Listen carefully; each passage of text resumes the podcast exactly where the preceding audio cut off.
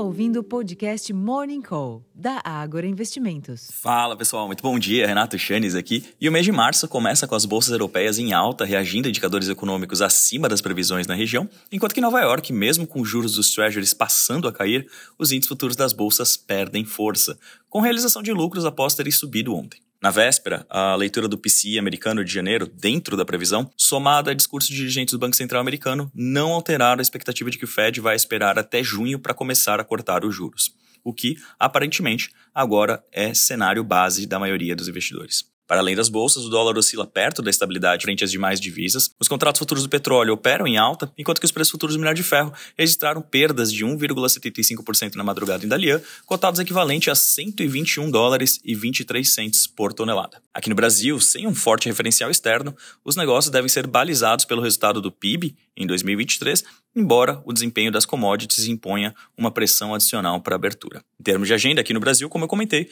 o I B G E divulga o P I B do quarto trimestre acumulado em dois mil e vinte e três às nove horas da manhã. Para o dado, é esperada estabilidade no quarto trimestre e crescimento de três por cento em dois mil e vinte e três. Entre os eventos, o Banco Central faz leilão de até dezesseis mil contratos de swap cambial de dois de maio, o que seria equivalente a mais ou menos oitocentos milhões de dólares, isso às onze e meia da manhã. O diretor de política monetária do Banco Central, Gabriel Galípolo, faz palestra em evento às nove e meia da manhã. E o ministro da Fazenda, Fernando Haddad, reúne-se com o presidente do Banco Central, Roberto Campos Neto, no gabinete da pasta aqui em São Paulo e participa de reunião extraordinária virtual do C M N às três da tarde. Nos Estados Unidos, destaque para as leituras de índices de gerentes de compras, o P M I industrial da S and P Global às onze e quarenta e cinco e do I S M ao meio-dia, além do índice de sentimento do consumidor em fevereiro e das expectativas de inflação para um e cinco anos ao meio-dia. Três dirigentes do Fed falam em eventos: Christopher Waller, diretor, ao meio-dia e quinze, Rafael Bostic, de Atlanta, às duas e quinze, e Adriana Kugler, a diretora, às cinco e meia da tarde. Por fim, na Europa, a taxa anual de inflação ao consumidor, o C P I da zona do euro, desacelerou para dois vírgula seis por cento em fevereiro,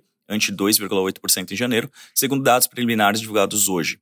A prévia do C P I de fevereiro, no entanto, ficou um pouco acima da expectativa de dois vírgula cinco por cento. Já o núcleo do C P I, que desconsidera os preços de energia e de alimentos, teve acréscimo de três vírgula um por cento em fevereiro, ante igual mês do ano passado, perdendo força em relação ao ganho anual de três vírgula três por cento de janeiro, contra o consenso também de dois vírgula nove por cento.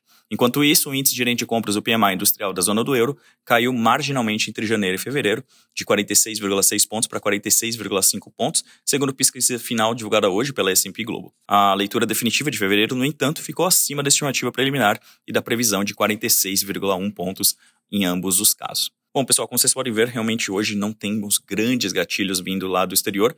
O que realmente pode fazer com que nós tenhamos alguma definição mais clara para os negócios é a leitura do P I B logo na abertura dos negócios, junto com os mercados futuros, um pouco antes da abertura oficial do mercado à vista, às dez horas da manhã. Então, a gente pode esperar aqui, sim, uma volatilidade inicial para os nossos negócios. Soma-se a isso também que a gente continua em meio à temporada de balanço. Diversas empresas que publicaram seus resultados de ontem à noite até agora de manhã, você já encontra alguma prévia dos resultados dentro do nosso relatório Abertura de Mercado, disponível no Agora Insights para vocês.